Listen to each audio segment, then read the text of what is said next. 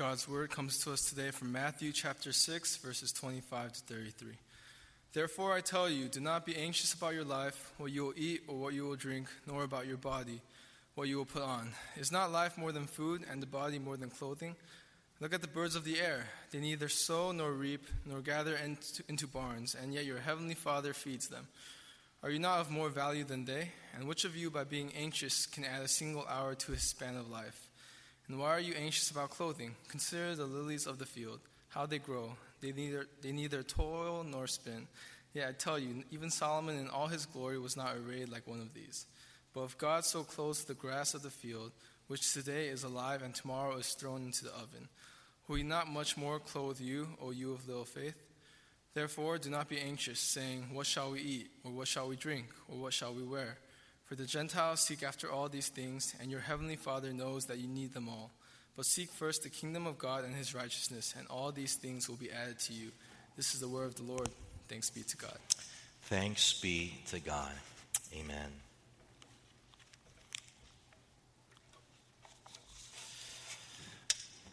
Would you please join me now in prayer? Let's pray together, guys. Father, we thank you so much that you are a God who is so good, so faithful even when we are so bad and so unfaithful.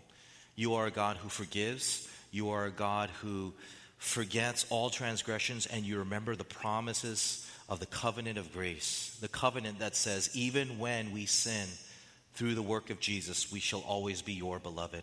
Father, such beautiful truth is so amazing that we know that it could never come out of the vain imaginations of man, that it is not something that even man's mind could ever capture in the form of a story, in the story of a myth, in the story of even philosophy and ideology. Lord, this is revelation that goes beyond the limits of man's ability to think and to imagine. It comes from the very heart of God. And so, Lord, we come to you this afternoon asking for you to once again to truly pour into our hearts in such a way that we could receive this glorious, cosmic, beautiful, ancient truth and that it would bring forth good fruit out of our lives, and that we will be able to live out the very purpose to which you have called us to live out as we live our days on this earth. Lord, would you fill us once again, teach our minds, inflame our hearts, strengthen our spirit, so that we could be people who grow up in the gospel, so that we can go out with the gospel. Father, we pray that you would bless this message in spite of the messenger who brings it, for we ask in Jesus' name. Amen. Amen. Okay, so, you know, one of the things that you're going to realize when you start taking your Christian faith more seriously is how often you need to be reminded of things you already know.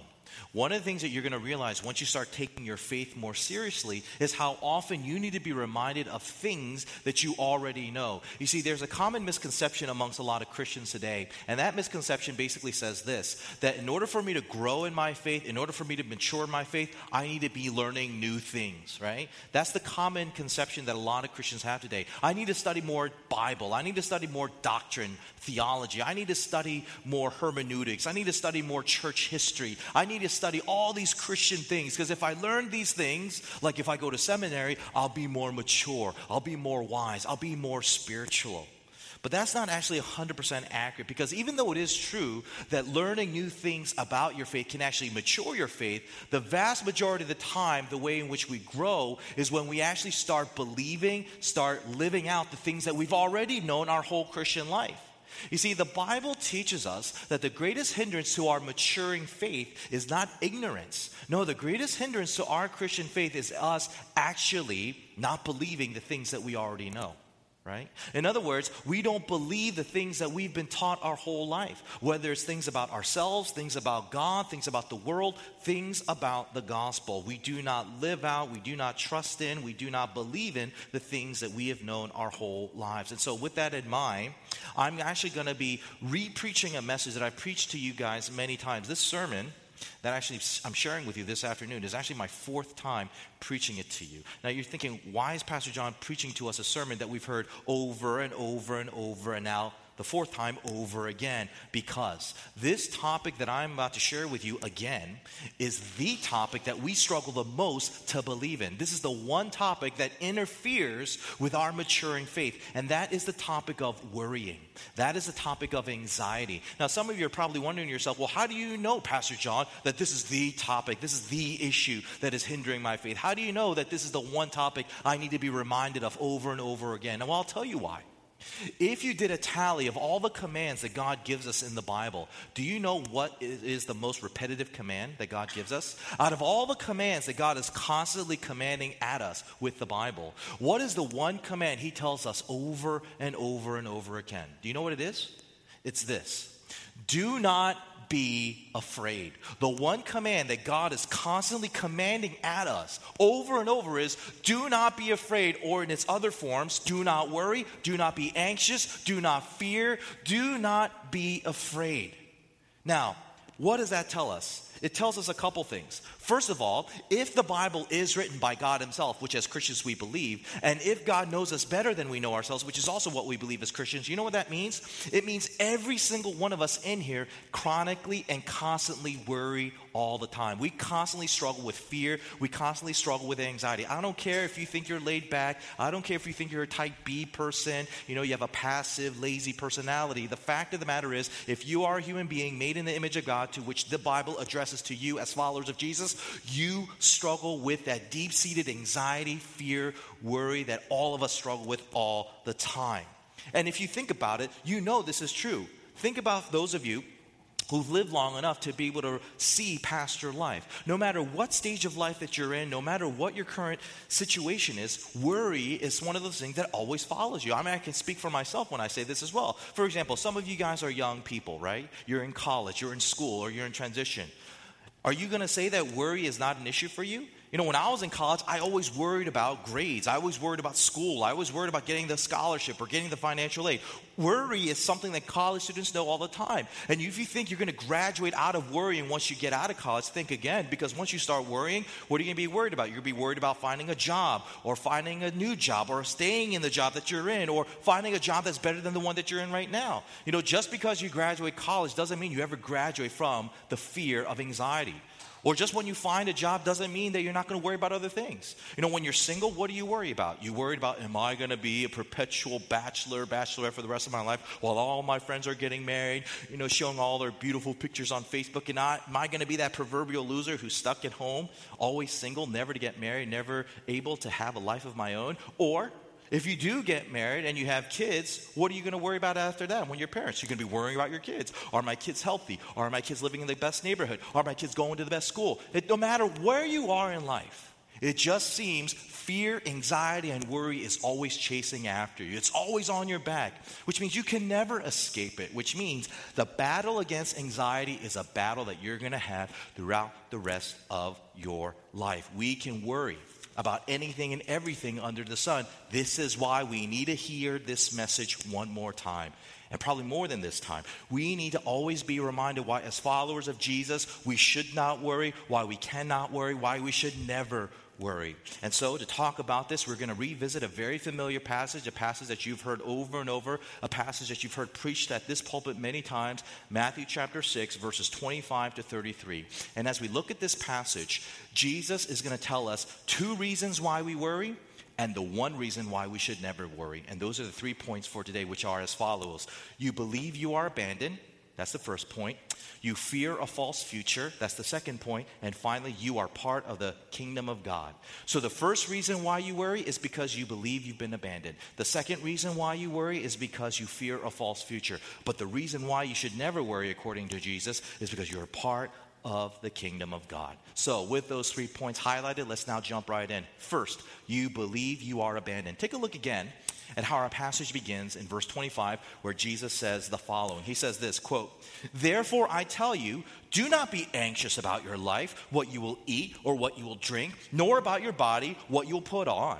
Is not life more than food, and the body more than clothing? Now, when you first read these words of Jesus, you can't help but to be a little bit taken aback, almost shocked maybe even offended to what he is saying here because it almost sounds like Jesus is trivializing the reality that we need food and clothing to live, right? Food and clothing is not some, you know, superficial extracurricular thing that we need to make life more pleasant. No, food and clothing is a basic necessity of life. Isn't that what Maslow teaches us in the hierarchy of needs? Right? Food and clothing is very, very important. And yet, when you read Jesus' words here, it almost sounds like he's trivializing that as if it's not that important or it's not that significant. I mean, imagine for a moment you saying, what Jesus says to us in this passage to a homeless guy who hasn't eaten for four days, right? Imagine saying to this homeless guy, hey man, isn't life more than food and the body more than clothing? I mean, can you imagine how insensitive, how cruel you may sound to that person? I mean, you see where I'm getting at? Right? At best, Jesus sounds completely clueless. At worst, he sounds completely careless to the gravity of our needs. We need food, we need clothing. So, why does Jesus sound so indifferent, sound so cold, so callous? Again, verse 25, he asks, Is not life more than food and the body more than clothing? You hear that and you're like, Gosh, Jesus sounds like a jerk, right? Wrong. Wrong. You need to understand something, okay? And I want you to listen very carefully. You need to understand something very clearly. Jesus is not criticizing our need for food and clothing, okay? He is not criticizing us for our need for food and clothing, but what he is criticizing us is our worrying over food and clothing. Let me say that again. Jesus is not criticizing us for our need for food and clothing, rather, he's criticizing us for our worrying over food and clothing okay? Because your need for food and clothing, that says something about you that's true. Namely, what? You are a creature with needs, right? But you're worrying over food and clothing, that says something about God that is not true. And that is what Jesus is criticizing. Here's the question What does our worrying say about God that is not true? Well, in order to answer that question, let me give you this illustration from an old movie back in 1968 where none of you existed. there was a movie that came out called Oliver. Anyone in here see the musical Oliver, 1968? Won Best Academy Award in the Oscars back then, right? Pick it up on Netflix. It's really, really entertaining. But basically, it's a musical. And let me just give you a, a rundown of the opening scene. The movie opens with a massive cafeteria, a huge cafeteria, when without warning, all these kids, like hundreds and hundreds of kids, start marching into the cafeteria in uniform formation. And as they're marching in, they're singing a very catchy tune called Food, Glorious Food. Let me read to you a couple lyrics from the song that they're singing as these kids are, are walking into the cafeteria. It goes like this Food, glorious food. What we wouldn't give for that extra bit more. That's all that we live for. Why should we be fated to do nothing but brood on food, magical food, wonderful food, marvelous food, fabulous food? Now, as you're watching the movie, they're singing this song with this yearning on their face because it looks like these kids haven't eaten for days. And there's a reason why these kids haven't eaten in a while because in this movie, all of these children have one thing in common. You know what that is? They're orphans. They're orphans, right? These kids are worried about food not simply because they are hungry, but primarily because why? They have been abandoned. They are orphans. They've been abandoned by the very people who are called to love, to protect, to nourish, and to provide for them. And that right there is what Jesus is criticizing when we worry. Because when we worry, that's essentially how we view ourselves, and that's how we view God even when we worry. Because when you worry about your life, whether it's worrying about your family, worrying about your job, worrying about your future, you know what you're doing through that act of worrying? You are essentially communicating to God and you're communicating to yourself this message God has abandoned me. God doesn't care about me. God could care less. I am like an orphan. He has just thrown me out into the trash. That is what your worrying is communicating to yourself and what you're communicating to God. You're saying, God, you don't care about me, which means when you read the Bible and you read all these promises that God gives us, like He is for you, I will never leave you or forsake you, I love you with an everlasting love, I shall always be with you till the ends of the earth. You read that, you're thinking to yourself, yeah, right, right? Because when you worry, you are essentially communicating what you really believe. And what you really believe is not what Scripture says. No, what you really believe is God, you don't care. You have thrown me out like the trash. You have abandoned me. And that belief is what Jesus is criticizing because it's that belief that causes you to worry. Listen to how one theologian, actually a, a, teacher of the Bible, a woman by the name of Elyse Fitzpatrick, how she describes. She says this in one of her books, quote, the Lord equates our worry with a lack of faith. Why does the Lord say that worry is unbelief? because it has its roots in doubts about God's character. It questions his fatherly care and provision. When I worry about what's going to happen to my life, what I'm really saying is, God, you can't handle this. You're either too weak, uninterested, unloving, or not smart enough to take care of my life. I've got to devote all my attention to sorting this situation out on my own. Now, what is she saying in this quote? What is she saying? She's saying that the primary reason why you and I worry is not because of a certain need whether it's a crucial need or another vital need in life, it's not because those needs are not being met. No, the reason and the main reason why you worry is because you have a false belief about God. You believe God is not there for you. In other words, you believe God has abandoned you. Or if I could put it this way, worrying doesn't happen when you have nothing to eat. Worrying doesn't happen when you are naked. Worrying doesn't happen when you are in danger. No, worrying happens and it only happens once you start believing this lie that says God has abandoned you. Case in point. Do you guys know right now where the church is growing the most in this world right now? Do you guys know where there is massive conversion, massive uh, change in people's lives where they're joining the church by millions and millions? According to missiologists, the two parts of the world where the church is growing the most, where there is practically revival everywhere, is two areas South America and Africa. Those are the two regions of the world where the church is growing, where millions upon millions are converting to the faith and they're fully, radically devoted to Jesus. Here's the thing about these two regions of the world they also happen to be the two regions of the world where you see massive violence, where you see massive poverty, and you see so much instability like famine and broken families. And yet, that's the same area amongst the same people who are converting to Christ and loving Christ and devoted to Christ than any other group of people in the world. How do you explain that? How do you explain people who are starving, naked, and living in dangerous areas to where they have such faith in God that compared to us, they don't worry about anything. How is that possible? The only possible explanation is very profound. And to begin explaining, let me tell you a story. In her book, When God Weeps, a woman by the name of Joni Eareckson Tada tells a story of how one year she went on a mission trip to Africa. And when she went to Africa, she visited a particular village that was very unique, unlike any other village, because this village was made up of all orphans okay?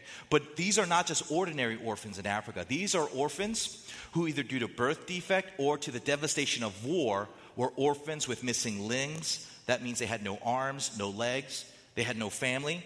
And they were basically living in open, exposed areas on concrete with no houses, no food, or anything. Okay? And this woman, Joni Eareckson Tada, she took her organization called Joni and Friends, JAF, and what she does is she sends out used wheelchairs that people donate so she can give to kids like these orphans in Africa. And when she went on this particular trip, she met a beautiful young 11 year old named Ama.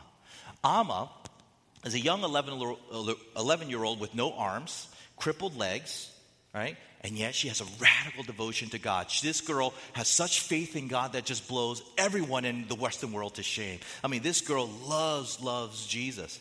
She was so moved by this girl, Ama, that by the end of the day, she asked the pastor who ministers to all these orphans this question Pastor, who takes care of Ama? I mean, she is only 11 years old after all. Who takes care of Ama when it rains? Because none of them live in homes. You know what the pastor said to Joni Eareckson Tada? This is what the pastor said God takes care of her. God takes care of her.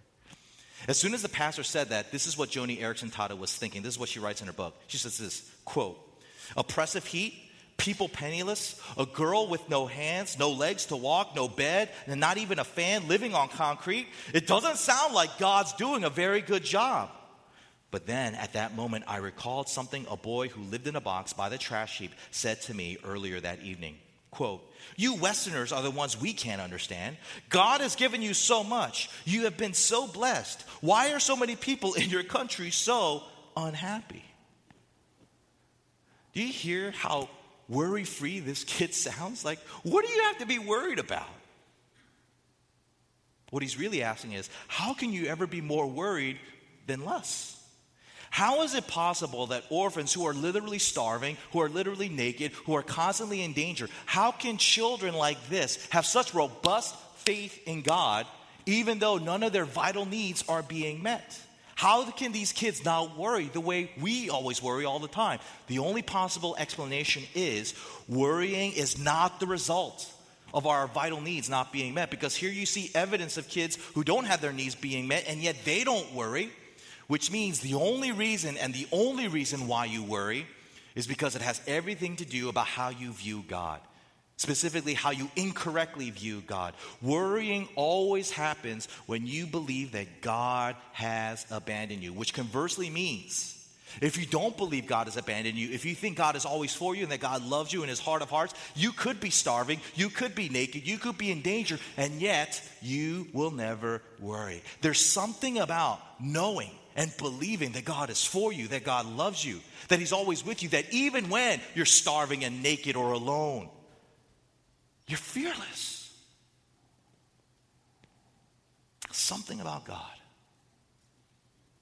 Now, some of you are hearing this and you're not convinced. You're not convinced with what I'm saying because you honestly believe that the reason why you worry has nothing to do with God. Which means you don't agree with what I'm saying. You don't agree that one of the main reasons why you worry is because you believe God is against you. You think your worries have nothing to do with God. It has everything to do with the fact that you have needs that aren't being met, whether it's food, clothing, job security, love, marriage. And you genuinely believe that the only way you can stop worrying is so that you can be confident in knowing that all these needs will always be met. If that's how you honestly feel, let me try a second attempt to convince you otherwise. And this leads me to my next point, which is the second reason why we worry so much. You fear a false future. Starting in verse 26, Jesus says this. Listen again to what he says Look at the birds of the air. They neither sow nor reap nor gather into barns, and yet your heavenly Father feeds them. Are you not of more value than they? And which of you, by being anxious, can add a single hour to his span of life? And why are you anxious about clothing? Consider the lilies of the field, how they grow. They neither toil nor spin. Yet I tell you, even Solomon, in all of his glory, was never arrayed like one of these. But if God so clothes the grass of the field, which today is alive and tomorrow is thrown into the oven, Will he not much more clothe you, O you of little faith? Here, Jesus uses two interesting illustrations birds and lilies, flowers, to illustrate for us another reason why we always worry. Okay? The illustrations of the birds and the flowers all teach a common principle that causes us to worry all the time, and they both have to do with our perception of the future. Let me explain what I mean. Consider what Jesus first says about birds. Listen again to what he says in verse uh, 26. He says, Look at the birds. They neither sow nor reap nor gather into barns. Now, what in the world is Jesus talking about? Why is he bringing up birds in his discussion of worry? Well, think about it. Think about birds for a moment. Birds, and I'm sorry if there's any bird lovers in here, if any bird watchers, okay, but I'm sorry to tell you the biological truth. Birds are dumb animals. Okay, birds have the brain size of a pea. Some of you are like, no. Yes, it's true. Birds are not brilliant animals, far from it. That's why when someone calls you a bird brain, they're basically saying in an insult way, you're not very smart. Okay, it's not like, oh, thank you for a flattering comment. No, they're insulting you. Okay, when someone calls you a bird brain, that means you're not very smart. And why are birds not so smart? You know why? Because they're not capable of planning. And what I mean is, they're not capable of envisioning and preparing for what's to come. They can't think ahead. They don't have the brain capacity to imagine what's coming. They can't plan for the future, in other words, right? If they're hungry, they just go out and get worms. If they're cold, they just fly to warmer climates. That's all that they can do. Birds are not smart animals, but human beings, on the, on the other hand, compared to birds, we're much smarter than they are. You know why? Because we can plan. We can anticipate what's to come. We can plan for the future. Right? That's what Jesus is implying with this reference to this farmer, right? Who puts his food in the barn house and, and sows and so forth. A farmer, in order for him to do his work, in order for him to survive, he has to be able to plan. He has to anticipate what's to come. He has to think about what's coming in the future. So, for example, if he wants to have food for his family in the wintertime, where there is no growth in vegetation, what does he do? In the springtime, he makes sure he plants and sows so that when the fall happens, he's able to harvest. So when winter comes, he has food on the table. A work of a farmer is really the prime example of what human beings are capable of. We're able to think ahead, we're able to plan, we're able to anticipate what's to come. So it influences how we live our lives right here, right now, in the present. But here's the point that Jesus is making Even though we, generally speaking, are smarter than dumb birds, Jesus is saying when you as a Christian worry, you're acting dumber than a dumb bird.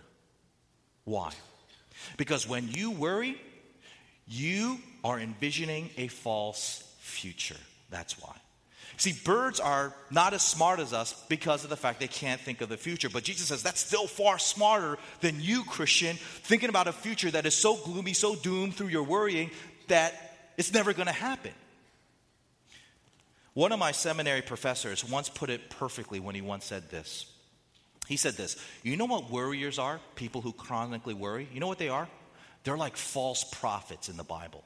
Do you guys know what a false prophet is? If you ever read the Bible, there are tons of false prophets throughout the Bible, especially in the Old Testament. And one of the things that false prophets would do is that they would always predict a false future, right?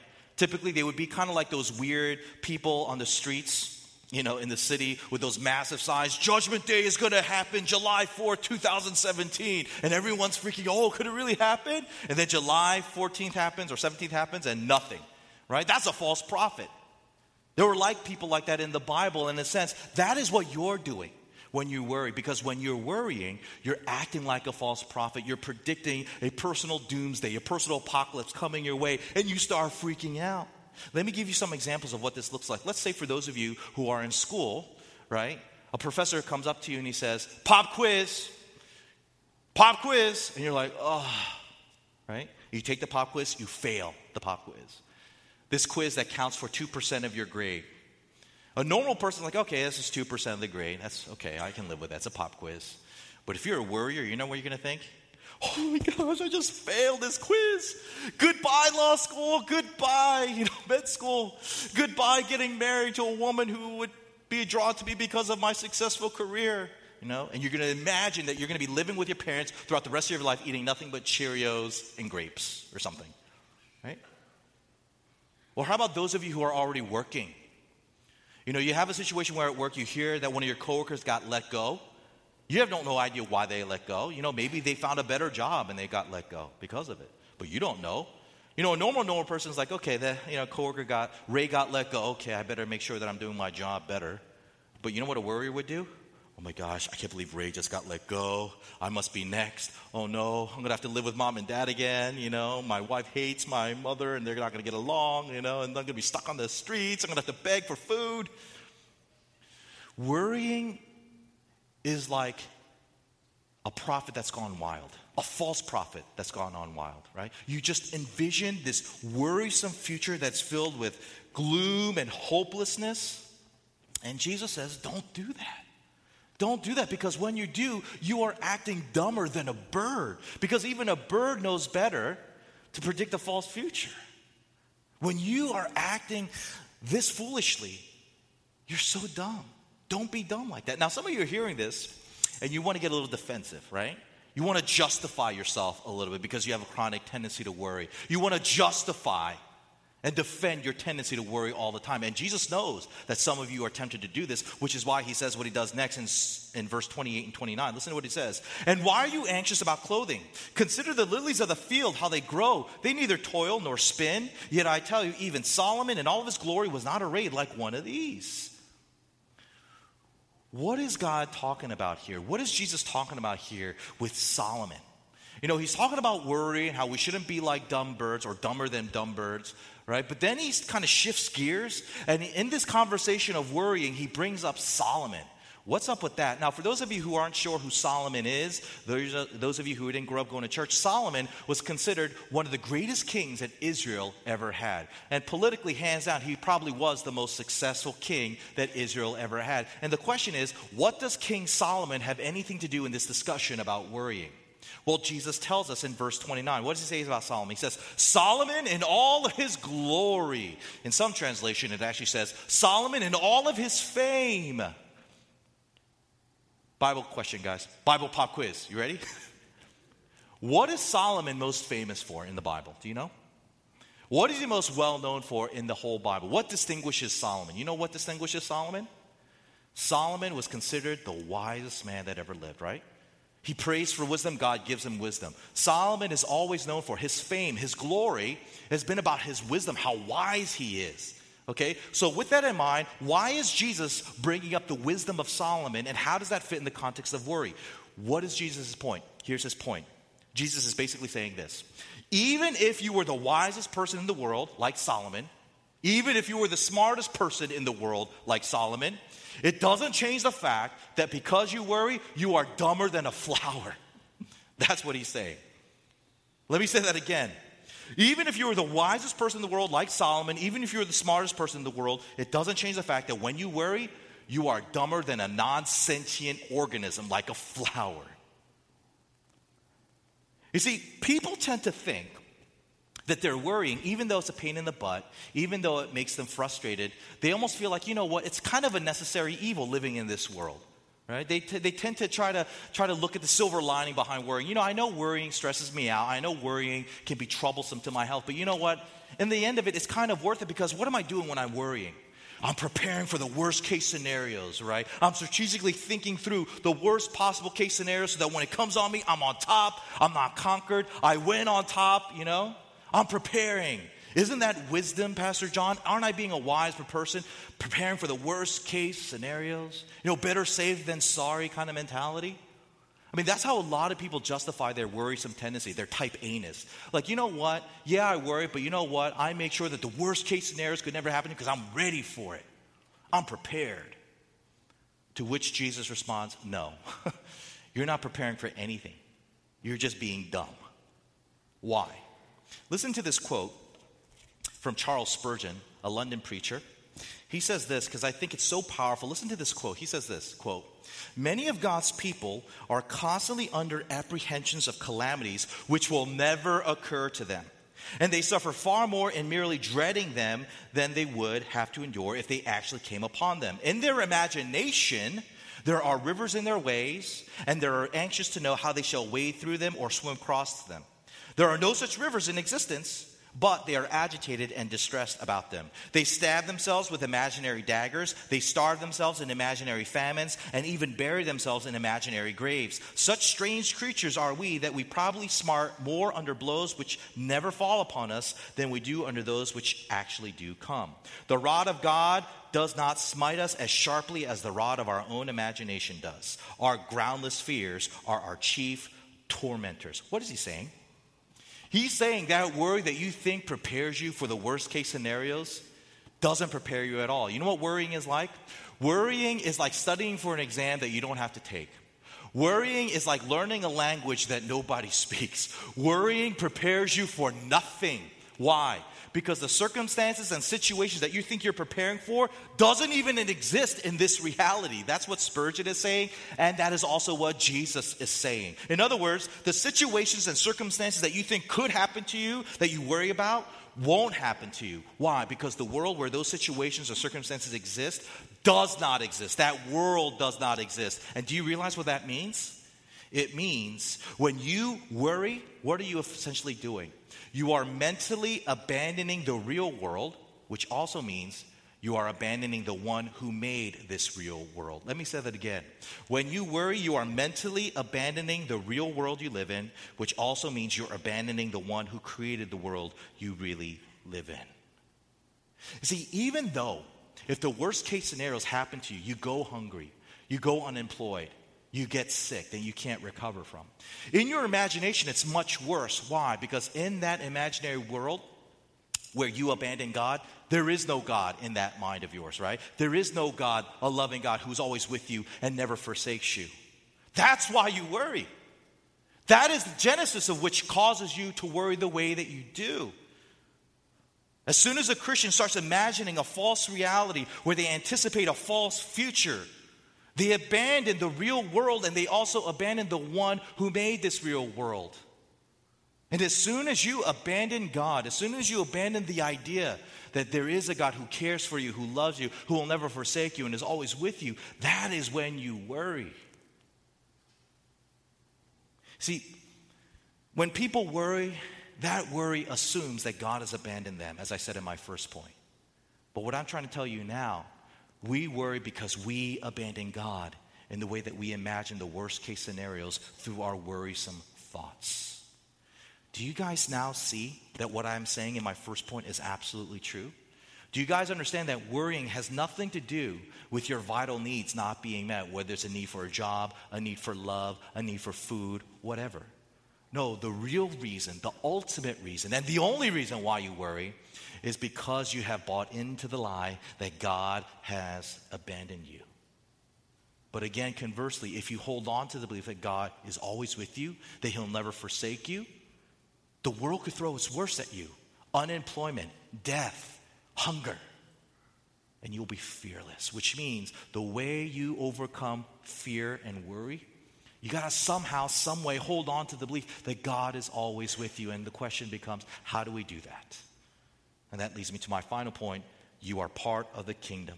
At the end of our passage, Jesus says this in verse 33 Seek first the kingdom of God and his righteousness, and all these things will be added to you. Now, if you carefully study this one verse, Jesus gives us two remedies to the two reasons why we worry so much. So let's take a look at it one at a time. First, he says, Seek first the kingdom of God. Seek first the kingdom of God. That phrase, kingdom of God, is scattered all throughout the New Testament. And the question is, what does he mean by that phrase? What is the kingdom of God? Well, it can mean many different things, but in the New Testament, the most prominent thing that it means is this the kingdom of God is referring to Jesus' future reign his entire reign, his ultimate reign over all the earth. The kingdom of God refers to the future ultimate reign of God. When Jesus comes back in his second coming, he will fully establish the kingdom of God to where everything that is broken will be fixed. Every Christian who has suffered will be relieved of their suffering. Every Christian who is lacking in anything will finally be satisfied. This is the future that is definitely yours. Not maybe yours, but will be yours if you cling to Christ as Lord and Savior. If you repent of your sin, turn in faith to Jesus as Lord and Savior, you have a future. A future that is far superior and far greater and more true than any false future that you can imagine through your worrisome mind. Which means when you worry and you start thinking about these scenarios, these worst case scenarios that are headed your way, you have to think about the true future that you have in Jesus. You have the kingdom of God coming your way. A kingdom where God is going to fix everything, God is going to restore everything, God is going to satisfy everything that you need. A future where He is in full control, where He is fully committed to blessing you abundantly forever. Listen again to Charles Spurgeon, a powerful quote. He says this Blessed be God that our calamities are simply a matter of time, but that our safety is a matter of eternity. When we worry, we need to reorient our future mindedness, not to a false future, but the true future that Jesus established for us when he died on the cross. This future of the kingdom of God is what you have to look forward to. That should eclipse any dreary fake future that you imagine in your mind. And the way that you can really believe this is remembering that God promises this future to you. And the reason why you can believe this promise is because God gave collateral. He gave a receipt, He gave a pledge to where we can be confident. What did He give? He gave us His Son, Jesus. You know, when Jesus came to this earth, what did He have to do? You know, He had to live a perfect life, right? He had to be perfectly obedient. He had to raise 12 disciples. He had to teach people. But you know what else He had to face? He had to face a dreary future. All throughout his life on earth, he knew there was a future coming his way that he could not avoid, a future that was scary than any other future that it could ever come our way, which is what? He had to face a future where a loving God for him would not exist. And that exactly happened to him on the cross. Remember what he said? My God, my God, why have you what? Forsaken me. Why have you abandoned me? Jesus faced the future we all fear that we've been abandoned by God. He suffered that for us. Why? So that you would never face that future at all. See, that is the blessing of the gospel. That is the benefit of the gospel that we have. If you trust Christ as Lord and Savior, that future that you think is going to happen through your worry won't happen because Jesus experienced it for you on the cross so that you could have the future of his kingdom, the future that requires safety, a future that gives you all your needs, a future that restores everything and everyone that you've lost. Now, some of you are hearing this and you're like, well, that sounds great. That sounds good, but you know what, Pastor John, I'm not sure I can believe it. Why? Because I'm a sinner. I'm messed up. I've not lived a good life. I sleep with my girlfriend. I cheat on my taxes. I cheat in school. I'm cruel to my parents. I'm cruel to my children. Why should God give me this future? Yeah, I worry about life, but you know what? Sometimes I think I worry because I think I deserve this grim future that I think is coming my way. So, how can I get over that? You need to remember the second thing that Jesus says here in our passage. Listen again to what he says. He says, What? Seek first the kingdom of God, and then what else does he say? The righteousness of God. What is Jesus saying about us when he tells us to seek after the righteousness of God? What does that mean? He's basically saying, be righteous like God is righteous. In other words, he's basically saying, be like God, think like God, act like God, behave like God, which in this particular instance means be righteous like God. Now, by making that statement, what is he saying about us? Do you know the people in our lives who are most like us? People who think like us, talk like us, and act like us? Our kids. I know most of you guys don't have kids yet, but believe me when I tell you, when you have children, your children are going to be like your mini me. I know it's a scary thought, right? To think that there's going to be someone just like you. Your kids will imitate you, think like you, talk like you, and behave like you. And when Jesus says, Be like God who is righteous, therefore be righteous like God, what is he saying? He's saying, You know what you are? You are children of God. That's why you can be like him. That's why you can be righteous. You are children of God. And do you know why you're children of God? Because the true child of God, Jesus Christ, came into this earth and he suffered for all of your sins, all of your failures, to where even though you deserve to be orphaned, even though you deserve to be abandoned, but because Jesus fully paid and fully satisfied for all your sins, you are forever a child of God. And because you are forever a child of God, you know what that means? It, God the Father is going to do for you what every loving father does for their children ensure that you have a future.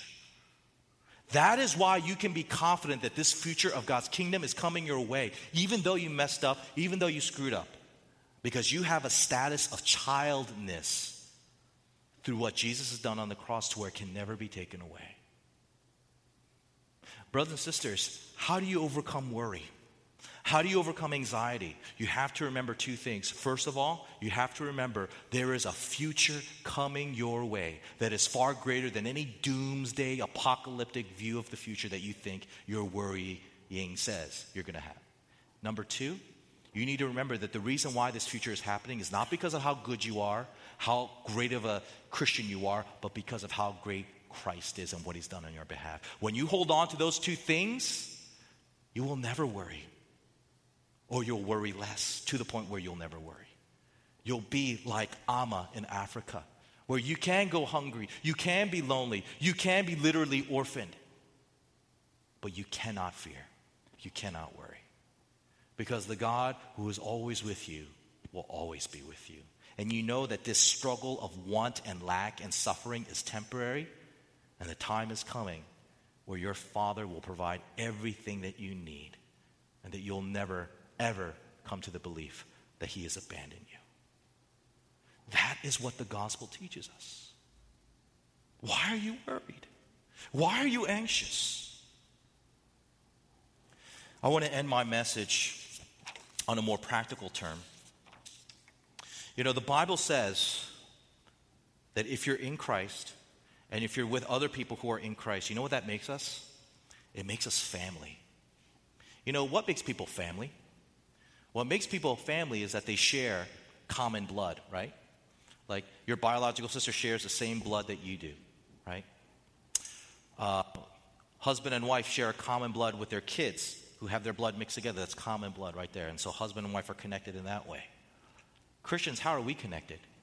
We're connected because we share the common blood of the blood of Christ that covers us. We're family. And practically, what that means is nobody in here will ever have to worry about anything practically. If you're going through something in your life where you cannot pay for school, if you cannot pay for groceries, if you cannot pay for bills, families come together and we make sure that worry is never a true worry. If there's anyone in our community, so long as I am pastor of this church, no one in this church is going to have to worry about real vital needs being unmet because we're family. As family, What we need to do is encourage each other to not get so caught up in worry and anxiety and fear. And the way we do that is constantly reminding each other who we are in Christ. We are children of God. And because we are children of God, even though you're going through this hardship right now and you can't see this getting better, look further ahead. Look to the future. Look to the kingdom because that kingdom is our kingdom. That future is our future.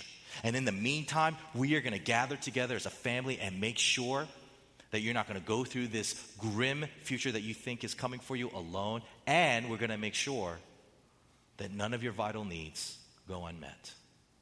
That's what the church is supposed to be. And so, again, with all that in mind, I ask you, brothers and sisters, why are you worried? Why are you anxious? Why are you afraid? Let's pray.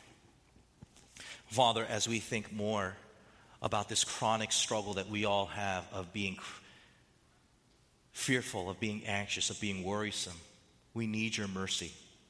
We need to be reminded of the future that we have in Christ. We have the kingdom of God. And we need to be reminded this future cannot be taken away or undermined because of our sins, because through Jesus we are forever your children. And because we are forever your children, this future is secure. And God, we pray that when we go through seasons of discouragement because we're so afraid of what's coming in our lives, help us to come together as a family. Help us to encourage each other of these two truths of the kingdom of God and of our status as children. And then let us also fill in with what is lacking that is fueling us to fear by coming together as a church family. Help us to live out this truth daily, weekly, yearly, forever as we live our lives on this earth so that we could truly be people of hope. We ask that you would enable us to always believe in these promises that you give us, most of all, the promise that you will never leave us or forsake us, and that truly you are with us to the ends of the earth. Oh God, would you hear this prayer and make it effective by enabling us to worry less and less so that we can be fearless like your son Jesus. For we pray in his name. Amen.